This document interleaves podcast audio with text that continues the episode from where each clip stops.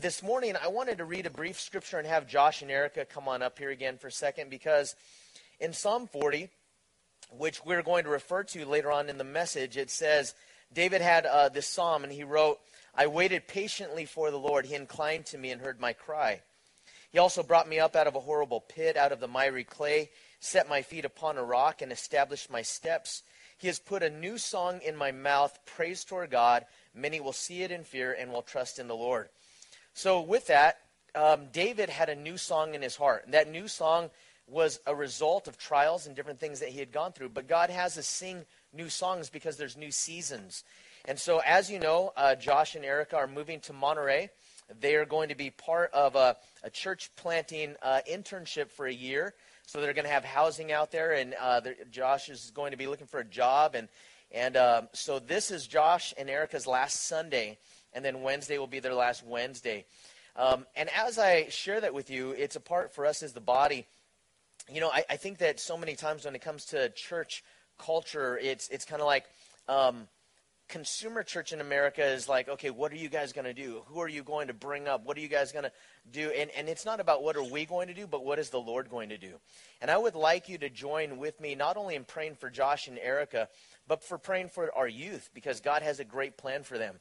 And I don't want it to be a thing of, of a survival thing. I look at Ephesians where it says that God is able to do exceedingly uh, um, abundantly above all that we can ask or imagine. So there's some people that we've talked to and prayed for, but we really want it to be the Lord's people, person or group that comes and ministers to the youth. Um, sending you guys out is tough because it's kind of like if you have kids and when your kids go to college, it's a good thing, right? You're excited, especially, you know, they're moving away maybe to a new place. Um, but it's a hard thing as well. So we want to be a part of that. We love you guys. Uh, we're grateful for not only the youth, but how you've infused your lives into the body of Christ. So let's um, first of all let's let's give Josh and Erica just a, a thank you. So appreciate that. And we're going to miss Seth and Eliana also. Uh, you know, I was looking at some of the pictures. Just even if you go down that hall towards children's ministry, there's pictures, and you can't believe that that's just a couple of years ago. I mean, how how much they've grown. But um, let's go ahead. Would you join me in praying for Josh and for Erica? Father, we just want to thank you for the Shiveleys, God. They are a blessing to the body of Christ, a blessing to our youth. Lord, they're a blessing to us. And God, we know that they're going to be a blessing where they go. So, Lord, you already have the plan. You already know where it is that you are sending them. We ask that you would prepare them for that. We ask you, God, that you would give them insight and wisdom and the lessons that are to be learned along the way. And then, Father, in faith, we just, um, we also want to join together and just asking God for your plan for our youth as well, that you would bless them. That, God, whatever it is that you would desire to do, that you would show us and that you would lead and guide. And, God, we want to thank you that you provide. And I just think of so many times, Lord, where, Lord, you send some of your kids to another place, that you don't do that to the detriment of your other kids. Mm-hmm. So, God, we trust you for that, and we love you, and uh, we lift up the Shiveleys in Jesus' name. Amen. All right. All right. Yeah. Love you guys.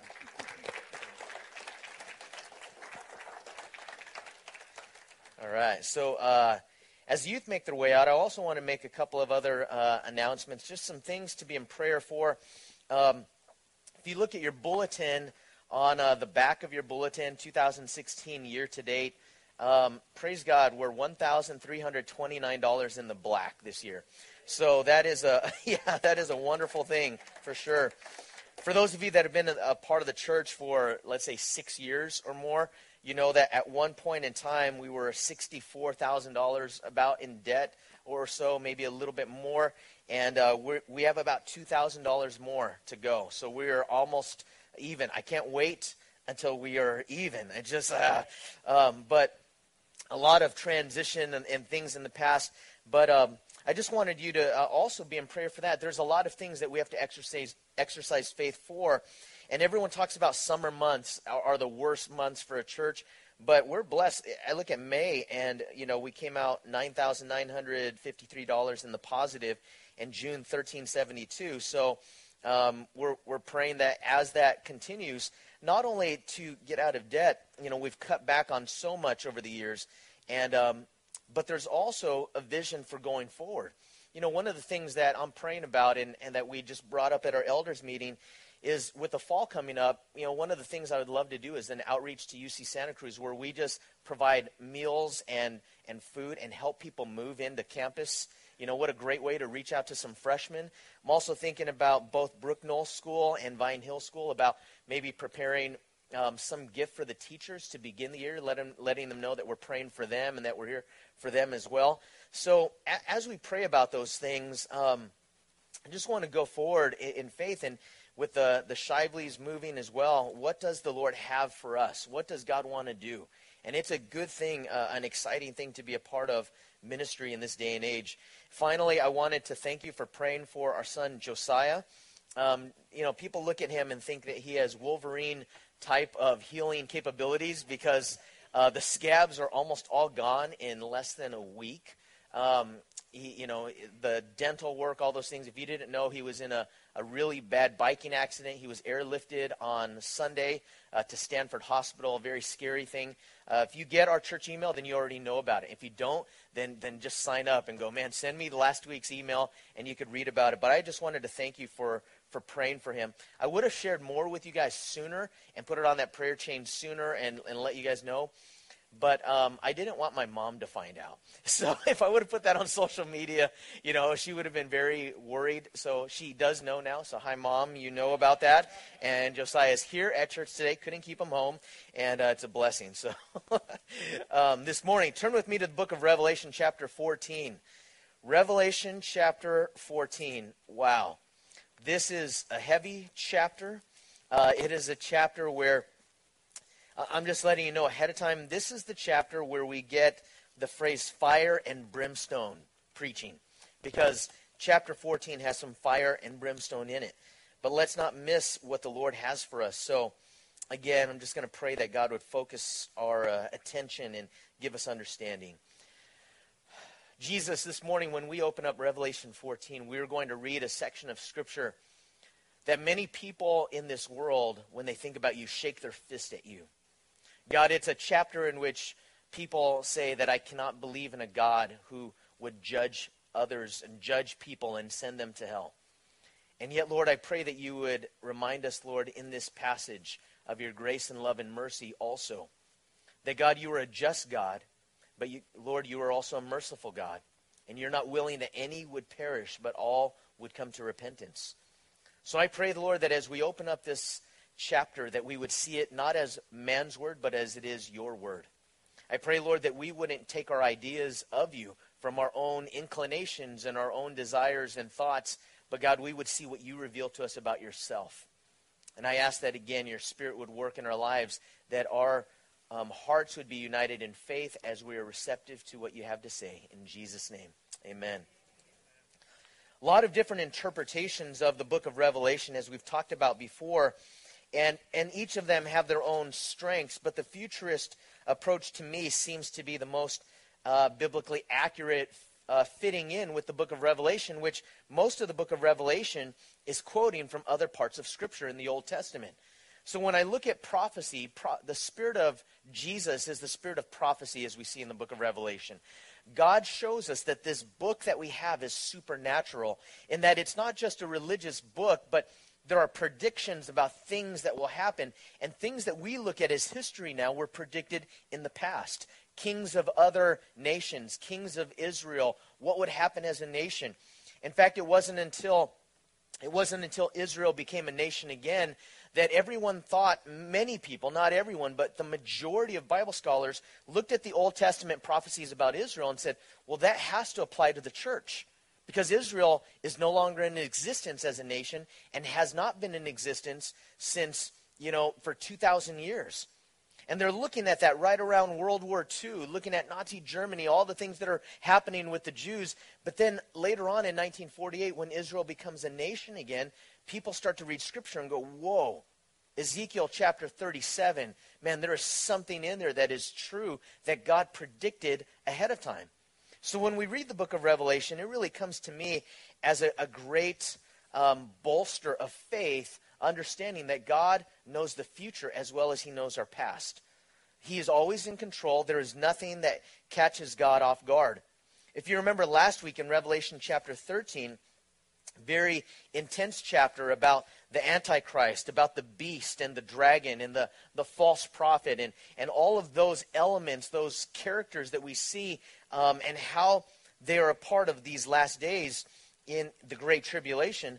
But now in chapter 14, we have this reminder of God's faithfulness. We have the reminder that, that nothing catches God off guard, and, and God is not going to be defeated. And I want to let you know that in Revelation 13, for those that are on the earth, and when we read that, sometimes it feels like evil is in control. I mean, you can't go through 2016. I mean, if you look at headlines from just this year, we're in July right now, we're going into August tomorrow, but just in the, these seven months, it just seems like evil has its absolute way. Now, I, I know that evil is prevalent in our world. But it should never be a thing where we read those things in the news or we hear those things and we think that God is not in control. Things get worse in Revelation chapter 13. Can you imagine worse than they are right now? Exponentially worse. Natural disasters, rebellion against God, um, murders. I think about the church being taken out and, and this pres- preservation that we have. Remember, we're called to be the salt of the earth. And salt not only adds flavor, but it's a preservative. I think of that preservative being taken away, how rotten things will get very rapidly. And so in Revelation chapter 14, we turn a corner, and John, writing here in verse 1, says, Then I looked, and behold, a lamb standing on Mount Zion, and with him 144,000, having his father's name written on their foreheads. Now remember, who is the lamb? It's Jesus. Okay, all throughout the book of Revelation, we see the Lamb standing on Mount Zion, the representative of Jerusalem, the, the representation of God's people and God's authority. And when I look at this scene, it's such a contrast to the chapter before where it seems like the world is just spiraling out of control. And maybe people are asking that question where is God in there? Especially those that are faithful to the, to the Lord. Where is God in the midst of this? things, things seemed as dark as they could get. In chapter 13, we read about the dragon, Satan himself, giving power to the beast and his kingdom, this ten headed beast, and the, the Antichrist, the other beast, the false prophet. Those that were on the earth would have to get the mark of the beast, the darkness of the world, in order to buy and sell, sell and to be a part of this world economic system. And yet, here we see that Jesus is always victorious and he always has a remnant. This 144,000, these Jewish witnesses we read about earlier, um, realize that when we get to chapter 14, there are still 144,000. Not a single one of them is lost. And one of the things to remember is this God is in control of our times. Do you realize that God holds us in our time and how long we live? And you could be the healthiest, uh, you know, organic eating, marathon running, uh, UV protecting person in the world, and God knows your number of days. And God knows those that are His. And the 144,000, as we see them now coming through this tribulation period, they were the ones that realized that Jesus truly was the Messiah. Jesus was the Christ. During the tribulation period, they, they, I think, responded to the witness and the testimony of the two witnesses in Revelation 11. The Antichrist bringing about a world, one world religion of worship, but the 144,000 know that they cannot compromise the teachings of God's word. And in the midst of this, it says that there is something that is written on their foreheads. Now, you remember in chapter 13 what happened to the mark of the beast? Those that didn't have the mark on their right hand or their forehead wouldn't be allowed to buy or sell or, or to do anything um, of commerce, basically to survive, to be a part of this system. But here in chapter 14, we see that that's just a counterfeit. We, we realize that God's people have God's name written on their foreheads. Charles Spurgeon wrote this Who are these people having his father's name written on their foreheads? They did not have B's for Baptists, or W's for Wesleyans, or E for Established Church. They had their father's name and nobody else's. What a deal of fuss is made on earth about our distinctions. We think such a deal about belonging to this denomination and the other. Why, if you were to go to heaven's gates and ask if they had any Baptists there, the angel would only look at you and not answer you. If you were to ask if there were any Wesleyans or members of the established church, he would say, Nothing of the sort. And I would even say of Calvary Chapel. But if you were to ask him whether they had any Christians there, he would say, An abundance of them. They are all one now, all called by one name. The old brand has been obliterated, and now they have not the name of this man or the other. They have the name of God, even their Father, stamped on their brow. And I love that. And I'm not against distinctions. You know, I look at families, and there's uh, distinctions of a family that sets another family apart. There's diversity, and that's great. But ultimately, we are part of a much larger body. We are part of a much larger church. And there are churches all over Santa Cruz County and all over the United States and all over the world that when we meet in heaven, we're going to realize that the distinctions aren't going to be the things that we are going to be thinking about.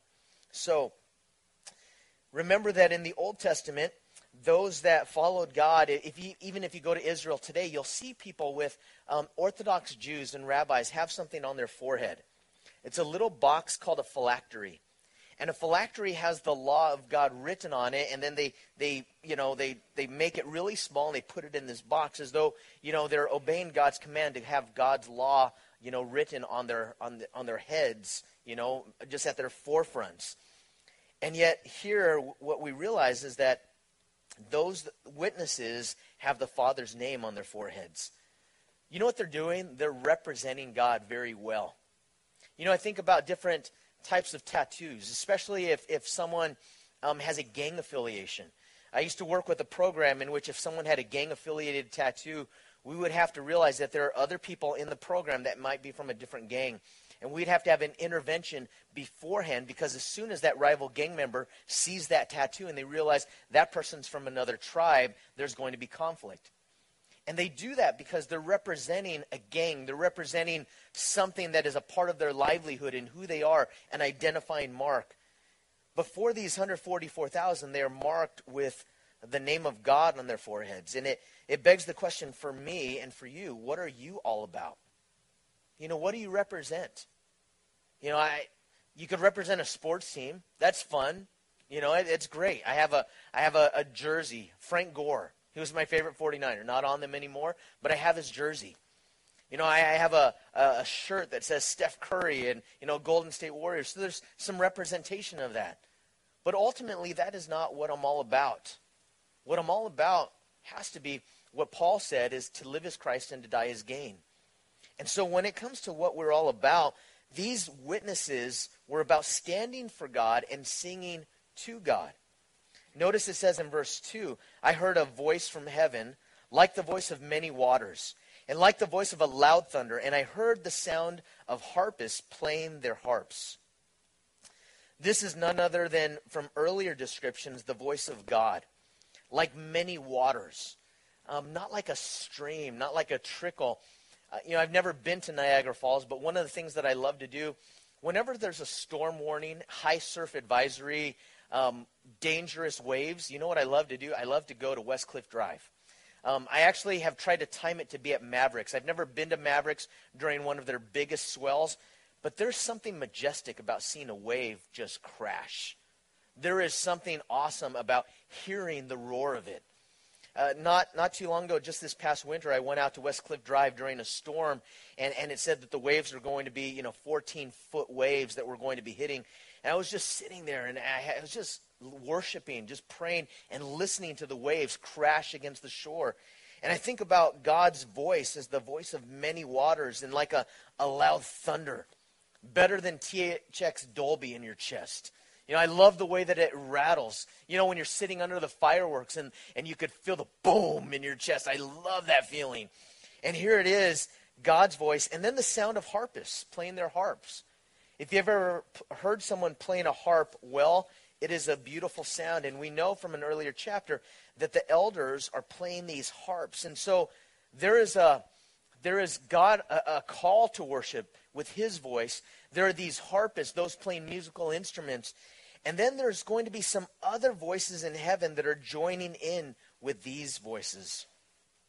For these witnesses, God was on their minds, but he was also in their hearts. Notice what they sang about in verse 3. They sang, as it were, a new song before the throne, before the four living creatures and the elders. And no one could learn that song except the 144,000 who were redeemed from the earth. No one, no one else could learn the song that they had learned, and it was a new song. So, what could that mean, this worship team of 144,000 witnesses? Remember, I read earlier in Psalm 40 that David said, I waited patiently for the Lord. He inclined to me and heard my cry.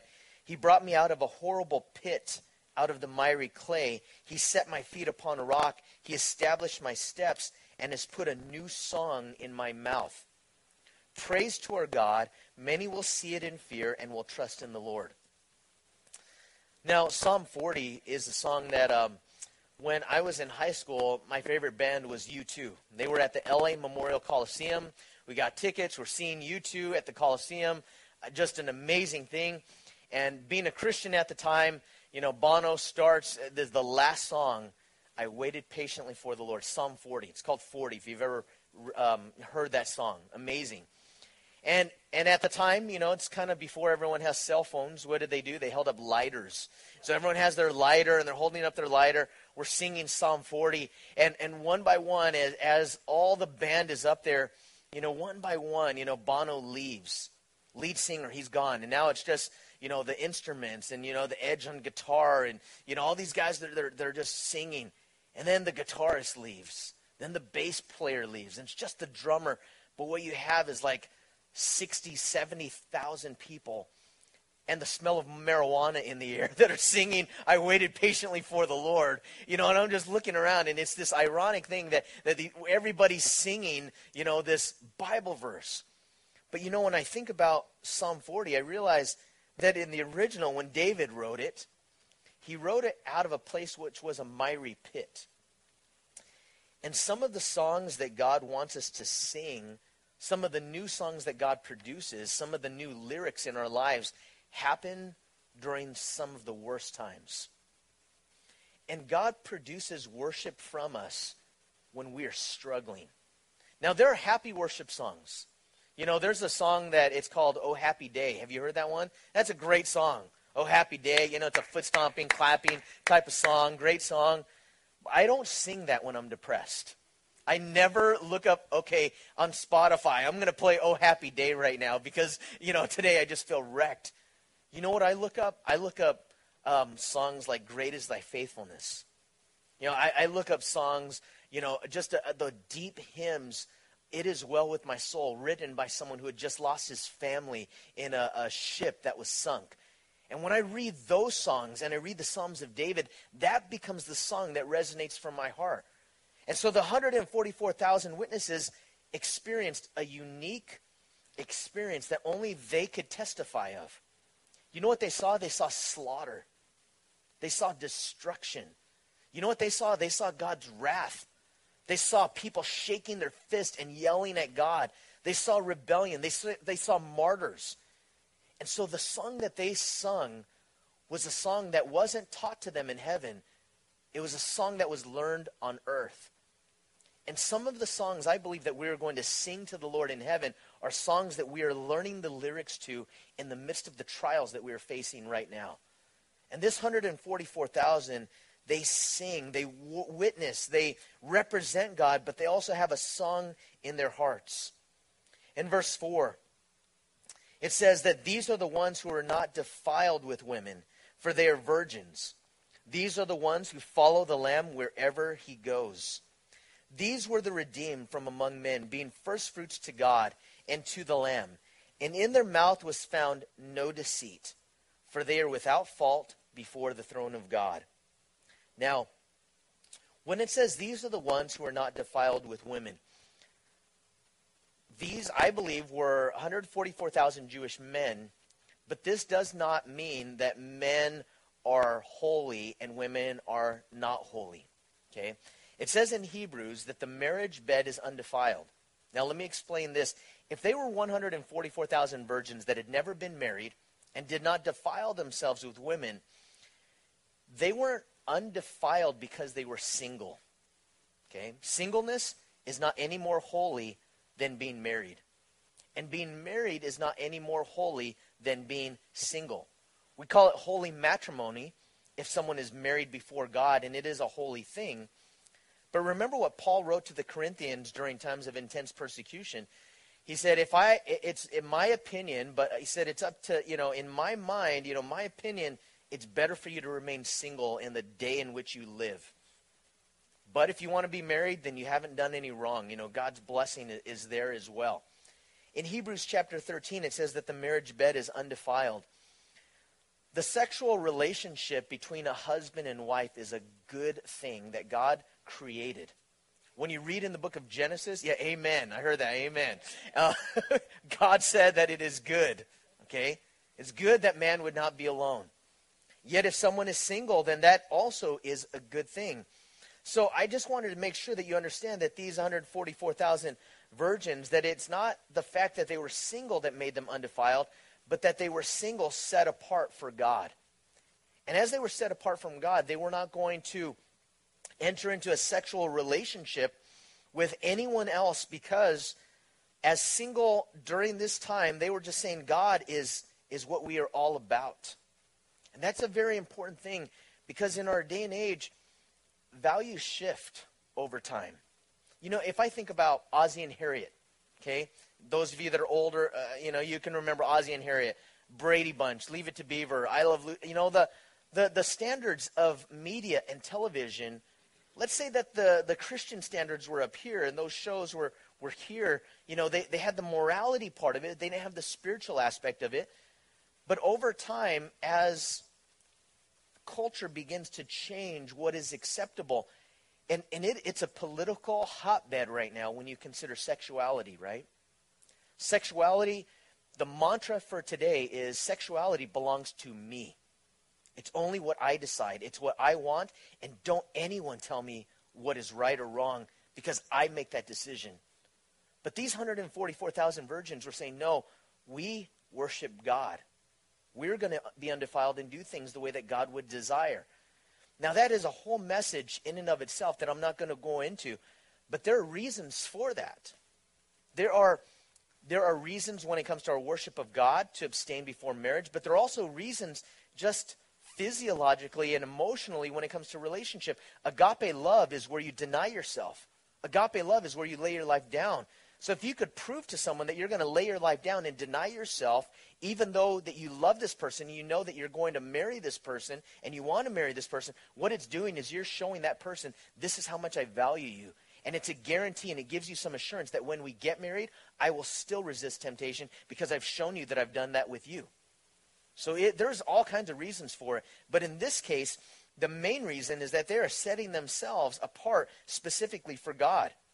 And this is a part of their song that they sang. And when they sing this song, this is a song that the world doesn't understand. The world doesn't understand that song. You're waiting until you get married? Why? I don't understand that. It's a song that they sang that no one else could sing. Now, their unique experience, a part of that was being, um, being virgins that were set apart for God. It also says that they were first fruits. If you notice, it says, they were redeemed from among men, being first fruits to God and the Lamb. We understand that when you offer your first fruits, um, for example, if you go into the Old Testament, the first fruits, a tithe was 10%, not from leftover, but it was that first 10%. If you had a crop, you wouldn't give God your leftover crop. You wouldn't give God your gleanings of just whatever fell down. You give God your best. If you brought a lamb, you would bring the best lamb. And this 144,000 as the first fruits was not only, I believe, the first fruits of many more that would come to Christ during the tribulation period, but in a sense, it's kind of like, God, we're giving you our best.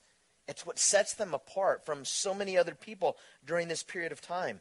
And I believe that the same thing is true for us as Christians, that we are to give God our best. We're not to give God our leftovers, our leftover time, our leftover emotion, our leftover attention, our leftover money. I'll serve God if it's convenient to me. I will worship God when I have time to worship God. God is God. And when we read this chapter, one of the things that is going to stand out is how worthy He is of all of our worship. And so when we read through the Word of God and we understand these 144,000 don't only minister to those during the tribulation, but they minister to you and to me right here and right now.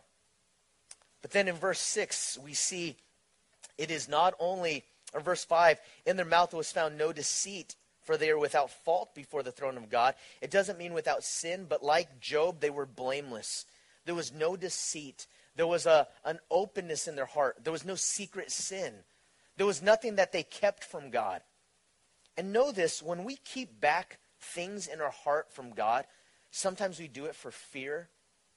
But know that when I hold back, when you hold back something from God, there is something in your intimacy and closeness from God that you miss out on. You miss out on the experience of that intimate relationship with God and that wholeness. So, not only the 144,000 witnesses, but in verse 6, we see that there are these three angels that have a, a voice. We have these victorious voices from Revelation chapter 14. It says in verse 6 I saw another angel. So these angels, these messengers, this one flying in the midst of heaven, having the everlasting gospel to preach to those who dwell on the earth, to every nation, tribe, tongue, and people, saying with a loud voice, Fear God and give glory to him, for the hour of his judgment has come and worship him who made heaven and earth, the sea and the springs of water. This angel flying in heaven, I believe, was an angel. There is a ministry that um, that launched a satellite probably 20 years ago now. I think it was called Angel One. And Angel One was to proclaim the gospel all over the world. And they said, hey, that's the angel. We just launched him. You know, we, we're, we're going to put a trademark on him and we're going to copyright it. We launched the angel out of Revelation 14. But I don't, I don't see that. I see that this is a, another angel. This is supernatural. This is a divine being. Having the everlasting gospel. Interesting that in our world today, before this end time, we're, we're the ones that are called upon to preach the gospel, not angels. It's not angels that are preaching the gospel. God gave that to you and to me to preach the gospel. We're not to keep that to ourselves. We're to share the good news. The word gospel means good news. It's not a musical genre. You know, if you go to, you know, uh, uh, internet, you're looking at, you know, Billboard's top 100. There's, you know, pop, and then there's rock, and then there's, you know, you'll see gospel. And we have made gospel synonymous with the culture. Gospel singers. You know, in the South, there's the gospel culture. But we, we forget that the gospel is the good news, that we are to proclaim that God has given us that message. The message, the gospel, is preached to every nation, tongue, tribe, and people, which means that God is still, even in the midst of their rebellion, reaching out to them, right? They're still alive. The gospel is still being preached. That means there's still a, an opportunity for them to repent and to turn towards God. And it is never too late for someone, I believe, that is alive to turn to God. Therefore, it should never be to us to judge who is ever going to be saved or not be saved. And it should never be up to us to judge, I shouldn't really share the gospel with them because they're far gone. Because I look at this point in time, and God, even at this point, is now even allowing an angel to preach the gospel. The angel cries something out with a loud voice, the first thing that he says is, Fear God. Fear God. I know that sometimes when we read in Proverbs, you know, the fear of the Lord is the beginning of wisdom. And I hear times, you know, I've probably even said that this is a reverence for God, this is a respect for God. But I want to say that it is also a fear of God. To fear God. Why should we fear God? There are a lot of people that I respect. There's so many people that I respect that I don't fear. The Bible says that we're not to fear any man, we're not to fear any person. So this word is unique in the Bible that is reserved only for my relationship to God. Because I'm not to fear man, not to fear people. So this is not just reverence or respect, because I have reverence and respect for a lot of people. But it says to fear God, which means God is the only one that can judge me. And you should fear the one that is alone able to judge us. He goes on to say, Give glory to God. All people are going to give glory to God. Every knee will bow, every tongue will confess Jesus Christ to the glory of the Father. But some are going to do it willingly in the here and now. Some will do it after the here and now, where every tongue will confess. But we have an opportunity as being alive to worship God, to give God glory in all we do. And so that's my prayer for us this morning is that as we give God glory, as we fear Him, that we worship Him, we give Him glory. You know what that means? It means to lose yourself in Christ. The word here means to, to bow down. Again, we're not to bow down to any people, right? But if you've never lost yourself in worship, I encourage you, and, and I, I just, I think one of the things that grieves me most is when Christians don't enter into that lostness in Christ. Not a lostness as far as perdition and going your own way, but if you've never been lost in worship, you've never just been caught up into God's glory and you've just sung to Him, not caring what other people are, are thinking or singing or how you sound, but your heart is just gripped in that time of worship. That's what God desires. And it's not only what God desires, but I want to share with you, it's what blesses you. This is, there are times in worship where I could enter into this worship time with the Lord, whether it's at church, in my car, or alone, where my problem is not solved by the end of that worship time. My circumstances have not changed, but I am changed. There is something different about my heart, something different about my outlook, something different about me because I entered into that time of worship. Don't think of it as just musical style. Hey, I get it. I understand. When I, you know, growing up as a Christian in the 80s, I used to pray, God, please save Eddie Van Halen, you know, because, you know, the Christian music at the time, I felt like it was kind of fluffy. And, you know, you ever listen to Eddie Van Halen's riffs, and they're just like, they're amazing. And, and, and you think about glory being given to God because God gave that person talent. And yet, it's not about the music in and of itself. The music is great. If you find worship that, that resonates with the sound and you, you just love it, that's great. But I'll tell you that there are times when you worship God when the sound isn't so great. There are times that some of the worship that has come from my heart to God hasn't come from my favorite worship song, but has come because I'm broken and I'm crying out to God, and God grips me with a song that I need to sing to Him. That not only does God desire that, but I need to sing that to Him. And sometimes in the midst of your trial, you need to sing. You need to sing to the Lord and open up your heart. This, this give God glory, worship Him. The angel leads us not to hold back from worshiping God. Then in verse 8, another angel followed. So the first angel, fear God. Here's the gospel, worship Him. The second angel comes and says, Babylon is fallen, is fallen, that great city, because she had made all nations drink of the wine of the wrath of her fornication. There's a book that I have. It's called Intoxicated with Babylon. Babylon represents, throughout the Bible, a, a world order, a system that is against God, a mindset that is against God. So Babylon, when you when you consider this, and we'll get into it in Revelation 17 even more, it speaks of the city or the world um, system or world order that is in rebellion towards God. And sometimes Babylon is used for worship like entertainment. Um, you know, there's one singer, his name is Ja and, and Ja means God. Okay? And, and I saw a clip at his concert when he came out, and he said, Everyone raise your hands like this. Everyone raise their hands. Raise both hands. Go like this. And so everyone's going like this, and they're saying, Ja, Ja, Ja. And that's the name for God. And I'm waiting for lightning to come down, you know. But God won't be mocked. There is a point in time when, when God will judge us based on our worship. And, and Babylon, in my heart, Babylon is representative of those things that draw me away from worship of God.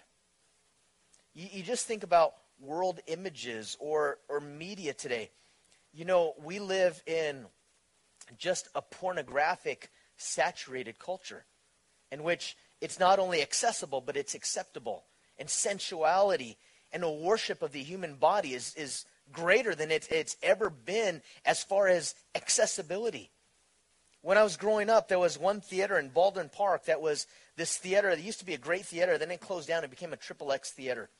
I remember as a kid knowing that that was the bad theater. And every time we walked down downtown Baldwin Park, you would look, and no one would really want to walk into that theater and be seen by anyone. It was something that was kind of out of the way. And a magazine would be found by someone at school, or they would bring a magazine from their older brother from home, and then you, you know, they would pass that around, and you're exposed to those things in that way. But that is in the pocket of our children now. That is everywhere. Parents, be vigilant. Be vigilant to protect, to guard. But let me say this to you and I as Christians be vigilant to guard your heart. Because Babylon is saying, worship me, do not worship God. Babylon is strong. Babylon is not just in sensuality and entertainment. Babylon is finances, the mark of the beast. Worship the mighty dollar. Our dollar saying God we trust, but too many times we live in this dollar I trust. And when we trust in our finances as our security, and we trust in our, our 401k and our retirement plan and all of those things, you know, God wants us to trust Him. I'm not saying not to be a wise steward. We should do that. Proverbs is filled with that. Jesus talks about finances, you know, more than any other person. It, um, many of the scriptures that Jesus teaches about are about finances. But our trust really is in the Lord. It should not be in a financial system. And it should not also be in a politically charged system. Um, I, I don't get real political. I, I do that purposefully, but I'm just going to read to you something that Hillary Clinton said in on uh, April 24, 2015, because it fits so much into this. It was a speech that she had given, regardless of what your political affiliations might be. She said, in regards to abortion, which the Bible is all about God preserving life. And so, again, at times, let's say that a, a, there's a Christian in the Democratic Party, but party line might be this, or in the Republican Party that goes more moderate now, and party line might be this. At some point, when I'm a Christian, I have to break party lines. Whenever a party or a candidate or a person says something that goes against what God says. That's part of Babylon. You know what she said in regards to abortion? She said, there it, we need to change our deep seated cultural codes, religious beliefs, and structural biases when it comes to abortion. So here's a politician, and I'm only picking on her because that was the one that I remember. But there are other politicians that say the same thing. We need to change. This is someone saying we need to change deep seated cultural codes and religious beliefs. We need to change that. And so, whenever someone comes in and says, hey, yeah, you know what? You could still go to church. Yeah, you're still a Christian, but change your beliefs in this area. Change your behavior in this area. Just know that that's something that the Bible, that God calls Babylon. I don't care if the person says, I'm American. God says that's Babylonian. Okay, that is something that is against him. And, and I also want to be sensitive to this. I understand that if I were not a believer, before I was a Christian, abortion just made so much sense to me. It just did. In certain situations, I thought of a poor family. I thought of the extra financial burden that they would take on. And I'm like, well, that, that baby, you know, hasn't even come to this world yet, and if it's still early, that just made sense to me. But when I became a Christian, a follower of Christ, I started reading the Bible. I realized that we are fearfully and wonderfully made, that are, are we're knit together in our mother's womb. If you read about Jeremiah, and you also read, you know, in Psalm 139, and I started to understand that God is the author of life and the finisher of life, and life is precious, and this culture of life is valuable to God in every stage. And I want to be very sensitive to those that have had abortions and to those that have pushed someone else to get an abortion that God is faithful and just to forgive us of our sins when we confess our sin to him. And that sin does not set you apart. You are not vilified and hated by any means. I love you. God loves you. And so the message that we give, though, that we have to understand is that Babylon is fallen. The world system of entertainment, finances, political system, all of these things, anything that gives us emotional stability, financial stability, a sense of our identity, a sense of our worth, a sense of our future, all of those systems will crumble. And there will be only one thing left to identify with, and that lasts the test of time, and that's God. And God says, I love you from the beginning to end. And the reason why these war- why are these warnings going out still? It's because he loves people and he wants them to turn. And I understand this is a very difficult part of Scripture for some people to receive. It says, She has made all nations drink of the wine of the wrath of her fornication. So, my question is figuratively speaking, remember that Abraham looked forward to the city whose builder and maker was God. What city are you a part of? Not what city, Santa Cruz, Scotts Valley, not, not what city, but what city? The city of God or the city of Babylon? And I have to decide where I want to encamp and consider myself a citizen of. The third angel, verse 9, third angel went out, followed them, saying with a loud voice, If anyone worships the beast and his image, and receives his mark on his forehead or on his hand, he himself shall also drink of the wine of the wrath of God, which is poured out full strength into the cup of his indignation he shall be tormented with fire and brimstone in the presence of the holy angels and in the presence of the Lamb.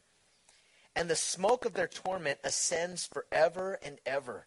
And they have no rest day or night, who worship the beast in his image, and whoever receives the mark of his name. Now, we already considered what this means last week. This mark, when the Antichrist takes over, he'll have total authority. He'll control the world market. Can't buy food, gas. You know, there's no more cash. You can't be a citizen of a nation. And and we realize that as that mark is offered, many people receive it. Now, the warning comes, do not take that mark. At this time, the warning comes out, do not take that mark. So people ask the question, what if we don't know it and we're deceived? Okay, what if you know, my kids are playing at Chuck E. Cheese. I'm on my way out of Chuck E. Cheese. Shoom, they stamp your hand. Ah, you're sealed. You know, mark of the beast. Like, well, no, I just thought it meant I could get my kids out of Chuck E. Cheese. They're like, no, no, you, you, you got it. You know, it's the mark of the beast. I, I don't see that. There is a cognitive, intentional, conscious choice that will be made. So I don't think it's going to be this thing of like, oh, well, you know, I didn't realize that I was doing this. Notice this warning is, is proclaimed to everyone, everywhere during this time. And when it comes to God's warnings, so we could look at them, but I think about what about us? How many times do we ignore God's warning for us today? You know, sometimes people say, well, I just, I hate hearing a fire and brimstone message. You could go on the archive of messages and listen how many times I've mentioned the words fire and brimstone. It's probably this time, maybe a, a time in the section of Matthew. But know that the person that speaks of hell more than any other person in the Bible is Jesus. You know who's second in mentioning hell through all of his writings? It's the Apostle John. And you know what John is nicknamed? He's called the Apostle of what? Anyone know? The Apostle of Love. One of the most loving things that we could do is proclaim truth to people. One of the most loving things that we could do is not edit out the parts of Scripture that are difficult. If we are to exemplify and to represent Jesus, it says that Jesus was full of grace and what? Truth.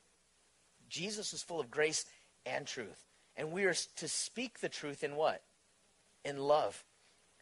We should never ever, ever say to someone, go to hell. Our hearts for people that don't know the Lord should never be with that of anger and resentment towards them and hoping for hell. When you read a passage of the Bible like this, I have to be true to God's word to proclaim what God says. And sometimes there, there are people like the Jehovah's Witnesses that believe in soul sleep. They believe that if someone is not one of the faithful witnesses, that you just cease to exist. You're just, you're just gone from existence, and there's no consciousness anymore. But the Bible, God's Word, doesn't speak of eternity like that. It speaks of an eternal separation from God and a consciousness of knowing where I am and what I'm doing and my choices to reject Christ intentionally to go this way that I want to go. And so I want to exhort you with God's loving warning to understand that this is something that we should take very seriously. In verse 12, it says, Here's the patience of the saints, or the perseverance of the saints. Here are those who keep the commandments of God and the faith of Jesus. We're to persevere. We're to keep the commandments of God. We're to keep the faith of Jesus. Even if it's not popular, even if everyone starts to turn that tide. 144,000 compared to the millions and billions that are on planet Earth at the time that these witnesses testify. Just it just must feel so overwhelmingly small. And you know, I'm blessed in the United States that we still are where we are today, but I realize that we are drifting from where we were even in the 80s. We're drifting from where we were as far as a belief in God and an acknowledgement of God. In verse 13, it says, Then I heard a voice from heaven saying to me, Write, blessed are the dead who die in the Lord from now on. Realize this those who die in the Lord are blessed. They are blessed. And we could take heart in that, that they're, they're blessed. They're, those who die in the Lord are much better off than we are. Yes, says the Spirit, that they may rest from their labors and their works follow them. Notice the direct contrast in these verses. Those that die in the Lord, it says that they are going to rest. And their, their labors, what we do for Christ, it, our good works follow us. So the things that we do for God, we, we still reap the benefit and the blessing from that in heaven. And that is such a contrast to those that that intentionally turn their back on God. So remember, God will never lead you where his grace cannot keep you. Even these 144,000 testify of that. And then we end in verses 14 through 20. There's a harvest, and this harvest is a different kind of a harvest. verse 14, it says, Then I looked, and behold, a white cloud, and on the cloud sat one like the Son of Man. This is none other than Jesus, having on his head a golden crown, and his hand in his hand a sharp sickle. And another angel came out of the temple, crying with a loud voice to him who sat on the on the cloud, Thrust your sickle and reap, for the time has come for you to reap, for the harvest of the earth is ripe. So this messenger declares that this, this time is here. And Jesus, he who sat on the cloud thrust his sickle on the earth, and the earth was reaped. Then another angel came out of the temple which is in heaven, he also having a sharp sickle. Verse 18 And another angel came out from the altar who had power over fire, and he cried out with a loud cry to him who had the sharp sickle, saying, Thrust in your sharp sickle and gather the clusters of the vine of the earth, for her grapes are fully ripe. So the angel thrust his sickle into the earth, gathered the vine of the earth, and threw it into the great winepress of the wrath of God. And the winepress was trampled outside the city. Blood came out of the winepress up to the horses' bridles for 1,600 furlongs. This is a battlefield that we are going to look in later on, the battlefield of Megiddo or the Battle of Armageddon, 180 miles, where, where in just an absolutely grotesque image, a wine press crushes grapes. A, a wine press produces something. You, you know that when a grape is, is ripe, it's ready to be crushed, and what comes out is this grape juice. When we see this, it says that the wrath of God is, is fully undiluted.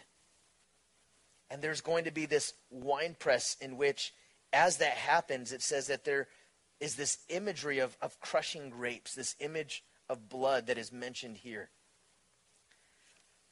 This is a hard passage to teach. It's not hard for me to understand it. It's hard for me to deliver it because it's hard for me to know that some people will continue to rebel against God, even if God has done everything he can to show them his love. Understand that whenever hell is mentioned in the Bible for us, it's mentioned with a warning. It's mentioned to tell us that that is a reality. It's not a story. It's not fable. It's not myth. When, when I consider this harvest, it's a different kind of harvest. Now, we're not in this place yet. Jesus said this in Matthew 9, 38, 35 through 38. It says, Jesus went about to all the cities and villages, teaching in their synagogues, preaching the gospel. What is gospel? The good news of the kingdom, healing every sickness and every disease among the people. No one has a problem with that. When we judge God and we say, God, I can't believe you. I can't believe you because I read about this wrath. How could I ever worship and, and follow a God like that? But no one has a problem of a God who would die for us. No one says, I can't believe you because you came to die in my place. I, I can't believe in that kind of grace. See, when it comes to hell, understand this that Jesus died so that we wouldn't have to go there. He stands at the gates of hell with his arms wide open. He hung on the cross for us. He laid down his life for us that we wouldn't have to suffer that kind of wrath. Jesus went on to say in Matthew 9, when he saw the multitudes, he was moved with compassion for them because they were weary and scattered like sheep having no shepherd. Then he said to his disciples, The harvest is truly plentiful, but the laborers are few. Therefore, pray the Lord of the harvest to send out laborers into his harvest. Know that this harvest that we're reading about, this reaping of this harvest in Revelation 14, is at the end of time. But at this point in time, there's another kind of harvest that I'm praying and hoping that we see that God desires. It's a harvest of souls. So when you see people on Highway 1 on a Sunday afternoon and you're trying to go over the hill and you realize that there are crowds, Jesus saw those crowds of people as sheep without a shepherd. He saw them as weary and scattered. His heart for them was compassion. Too many times we don't see people the way that Jesus sees people. When it comes to hell, understand that, again, I can't edit out of the Bible and pick and choose the parts that I want. I can't argue with God about this. You know, again, when I say that, if someone says, I can't believe in God because if I look at this torment and this fire and this brimstone, I, I can't believe that. Instead, say this I can't believe that Jesus loves us so much that he gives us that much grace. And instead of just saying, I can't believe that Jesus forgives sinners like them, we should be able to say, I can't believe that Jesus forgives a sinner like me. Instead of pointing the finger at other people's sin and going, How could God be so good to forgive those people? I can only look at my life and know, How can God be so gracious to forgive me? And so, as we close this morning, when it comes to these applications, you guys, be a witness. Be a witness. How do we how do we become witnesses like this that are faithful?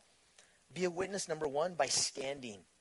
These witnesses were undefiled, they were set apart for God. How you live makes a difference to God. But let me tell you that how you live also makes a difference to you. You will be more blessed. You, I just think about sin is satisfying for a season.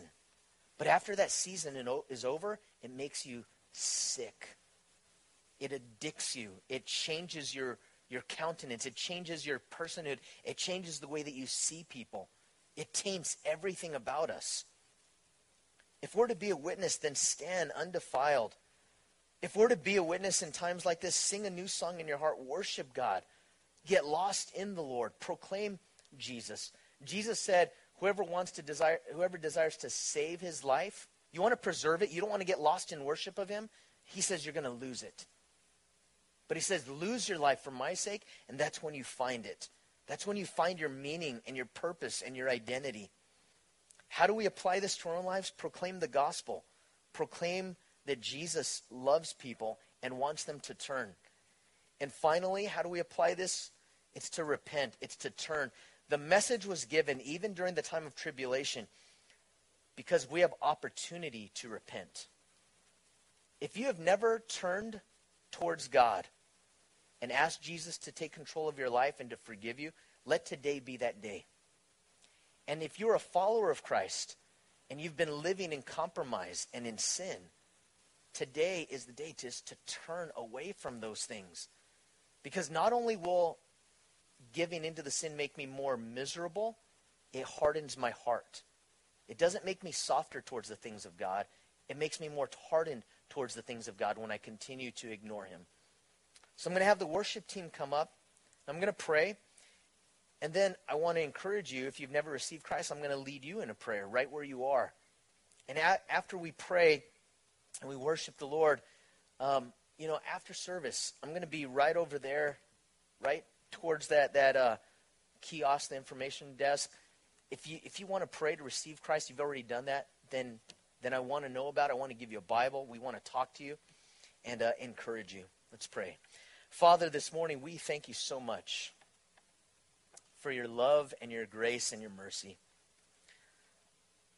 And Lord, when I think about a fire and brimstone message, Lord, this being the few, one of the few times that fire and brimstone is even mentioned, Lord, I can't remember the last time I heard a fire and brimstone message.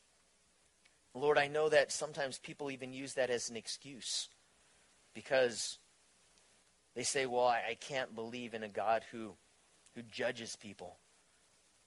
But Lord, I, I, I'm hard pressed at times to believe in your grace and love and mercy because I know that I don't deserve it. So, God, this morning, I just want to thank you first and foremost that you offer that free gift. Jesus, I pray that you would remind us also that when it comes to your judgment, only your judgment is right. Only your judgment is pure. Lord, even in our judgments, they're tainted as human beings. This morning, Jesus, I want to pray for anyone that has never received Christ as their Lord and Savior. I ask that they would open up their hearts to you. And if that is you, would you pray with me? Would you pray, Jesus, please forgive me for my sins? Come into my life. Thank you for dying for me on the cross. Thank you that you rose again and you showed that you really are God. I ask that you would fill me with your spirit. Help me to follow you because, Jesus, I want life. I want life more abundantly.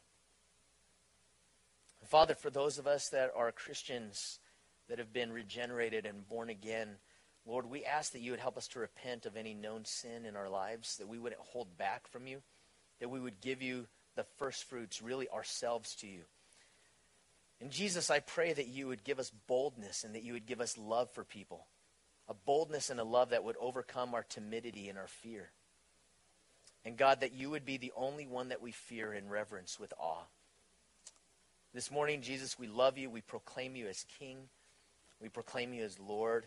We thank you so much for not leaving us and not forsaking us. And we pray this in Jesus' name. Amen. Amen. Let's worship the Lord together.